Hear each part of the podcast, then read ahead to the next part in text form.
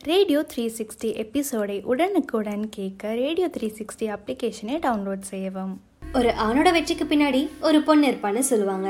ஆனால் ஒரு பொண்ணோட வெற்றிக்கு பின்னாடியும் ஒரு ஆண் இருப்பான். அதுவும் கல்யாணமான பொண்ணோட வெற்றிக்கு பின்னாடி கண்டிப்பாக கணவன் இருப்பான். அது ரொம்பவே உண்மைங்க. ஏன்னா இந்த ரேடியோ ஸ்டேஷன் ஓப்பன் பண்ணணுன்றது என்னோட பல நாள் கனவு. இந்த கனவு நிஜமாகிற ஆசை எனக்கு கல்யாணத்துக்கு முன்னாடி வர கொடுத்து வைக்கல. ஆனால் இப்போ நான் என் ஹஸ்பண்ட் சப்போர்ட்டோட ஓப்பன் பண்ணியிருக்கேன். இந்த ப்ரோக்ராம் ஃபுல்லாகவே நான் உங்ககிட்ட என்னோட மேரேஜ் லைஃப் பற்றி தான் ஷேர் பண்ண போகிறேன் எங்களோடது அரேஞ்ச் மேரேஜ் தாங்க.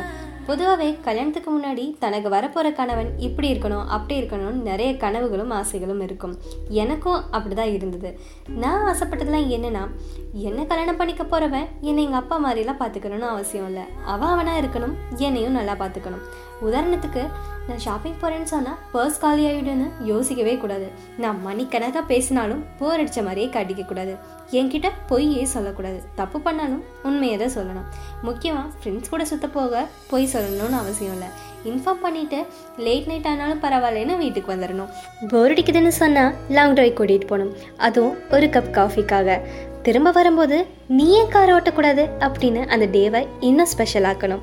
நான் ஒர்க் முடிஞ்சு டயர்டாக வீட்டுக்கு வந்தால் சங்கடப்படாமல் அக்கறையோட காலமுத்தி விடணும்.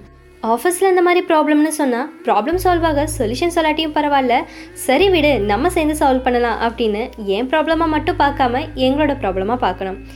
என்னைக்கோ ஒரு நாள் நான் செஞ்ச சாப்பாடு நல்லா இல்லைன்னா சாப்பாடு நல்லா இல்லை அப்படின்னு மூஞ்சடிச்ச மாதிரி சொல்லாமல் நான் ஏன் உனக்கு ஊட்டி விடக்கூடாது? அப்படின்னு ரொம்ப காதலோட அந்த சாப்பாடை எனக்கே ஊட்டி விட்டு இன்னைக்கு சாப்பாடு கொஞ்சம் மோசம்தான் இல்லை அப்படின்னு என் வாயிலே சொல்ல வைக்கணும். கிச்சனில் நான் ஏதாச்சும் வேலையாக இருந்தால் எனக்கே தெரியாமல் என்னை பின்ன இருந்து அணைச்சிக்கணும்.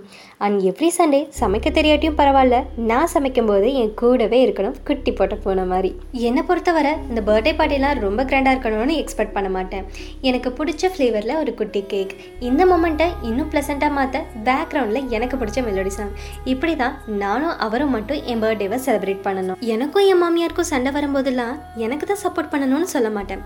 கிச்சனில் அவங்க அம்மாவையும் பெட்ரூமில் என்னையும் சமாதானம் பண்ணணும்.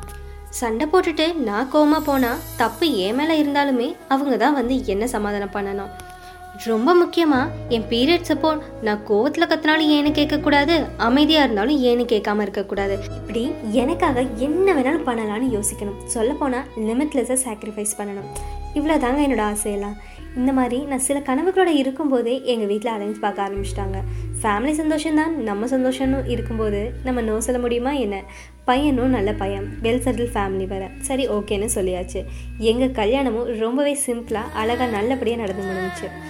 பொதுவாகவே அரேஞ்ச் மேரேஜ் பண்ண கப்பல் ஆரம்பத்தில் பேசிக்கவே மாட்டாங்க. ரெண்டு பேருக்குள்ளேயும் சில தயக்கங்கள் இருக்கும். அப்படி தான் எங்களுக்கும் இருந்துச்சு. அப்புறம் நாட்கள் மெல்ல மெல்ல நகர ஆரம்பிச்சது. எங்களுக்குள்ளே இருக்க தயக்கமும் நீங்கி ஃப்ரெண்ட்ஷிப் இந்த செடி துளிர் விட ஆரம்பிச்சது. காலப்போக்கில் இந்த துளிரில் காதல்ன்ற மொட்டு மலர்ந்து இல்லற வாழ்க்கைன்ற அழகிய மலரை எங்களுக்கு கொடுத்துச்சு. ஸோ இப்படி தான் எங்களோட கல்யாண வாழ்க்கையும் ஆரம்பிச்சது. ஹேய் இங்கே ஒருத்தன் இருக்கண்டி. தண்ணி குடிச்சிட்டு வர கேப்பில் உன் ஃப்ராடு வேலையை காட்டிட்டல நீ. என்ன சொன்ன என்ன சொன்ன? ஃப்ரெண்ட்ஷிப்பு லவ் அரேஞ்ச் மேரேஜா உண்மையை சொல்லு நம்மளோடது அரேஞ்ச் மேரேஜா என்ன? இவ சொல்றதெல்லாம் நீங்க நம்பாதீங்க. நிஜமாவே எங்க வாழ்க்கையில என்ன நடந்துச்சு தெரியுமா? அதை நீங்க தெரிஞ்சுக்கணும் அப்படின்னா ஹோரிய காதல் ஷோவை தொடர்ந்து கேளுங்க.